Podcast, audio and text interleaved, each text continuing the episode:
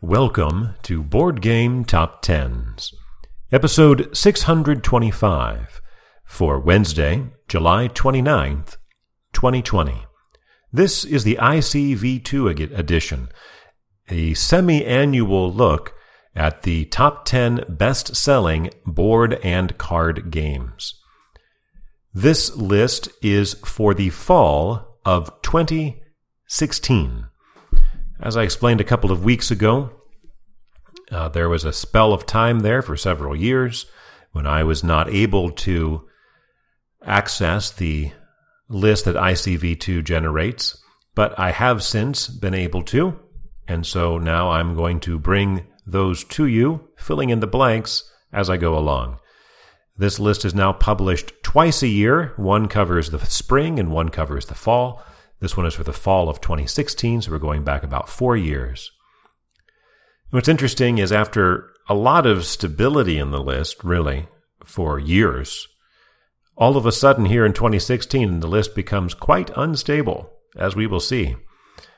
Starting out at number 10, down two spots from last time, and charting for the 14th time, Carcassonne by Klaus Jürgen Wrede, published by Z Man Games. Here is the first noteworthy change. After spending all of its time in the top three positions right up until the last edition in spring of 2016, sliding from number five down to number nine, Ticket to Ride by Alan Moon, published by Days of Wonder. Re entering after one time off, it was a number seven in the fall of 2015 Back at number 8 now in the fall of 2016, charting for the fourth time, Star Wars Imperial Assault by Corey Konieczka, Justin Kemppainen, and Jonathan Ying, published by Fantasy Flight Games. There are four debuts on this list. The first one is at number 7, Jim Henson's Labyrinth by Alessio Cavatore, published by River Horse. The second debut is at number six Mansions of Madness, the second edition, by Nikki Valens, published by Fantasy Flight Games. And our third debut is at number five Speak Out, published by Hasbro. Not often you see a Hasbro game in the hobby game channel. And here is another noteworthy change. At number four Catan by Klaus Teuber, published by Catan Studio. Up until the last edition of the list in the spring of 2016, Catan had never been anything but number one or number two, and it had only been number two three times. The other 17 times it had been number one. Last time it dropped to number three, and now it drops one more to number four re entering after a couple of times off and charting for the third time at number three, Betrayal at House on the Hill by Bruce Glassco, published by Avalon Hill. The highest of the four debuts is at number two, Scythe by Jamey Stegmaier, published by Stonemaier Games. So, in the history of this list, which goes back to the end of 2009, only up until last time, only two games had ever been number one. Catan 17 times, Ticket to Ride three times. Last time, Star Wars Rebellion broke up that run by hitting number one. It falls off the list for the fall of 2016 to be replaced by a new long running game hitting number one for the first time climbing one spot from number two to number one, Pandemic by Matt Leacock, published by Z Man Games. Well, let's move over to the actually slightly more stable and a little less crazy card and dice games list.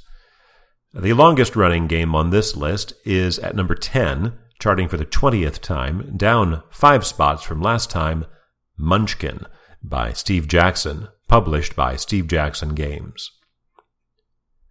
Charting for the third time and the second time at number 9, Crabs Adjust Humidity by Vampire Squid Cards.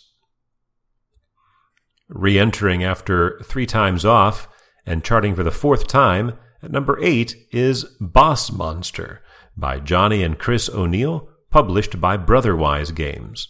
Boss Monster is a former number one on the uh, card game list, having done that twice in the summer of 2014 and the spring of 2015. Returning after one time away and charting for the second time at number seven, Exploding Kittens by Elan Lee, Matthew Inman, and Shane Small.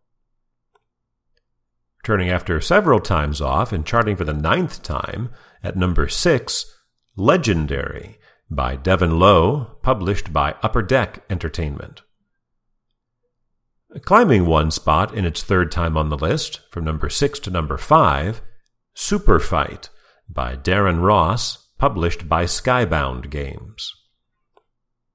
We have two debuts.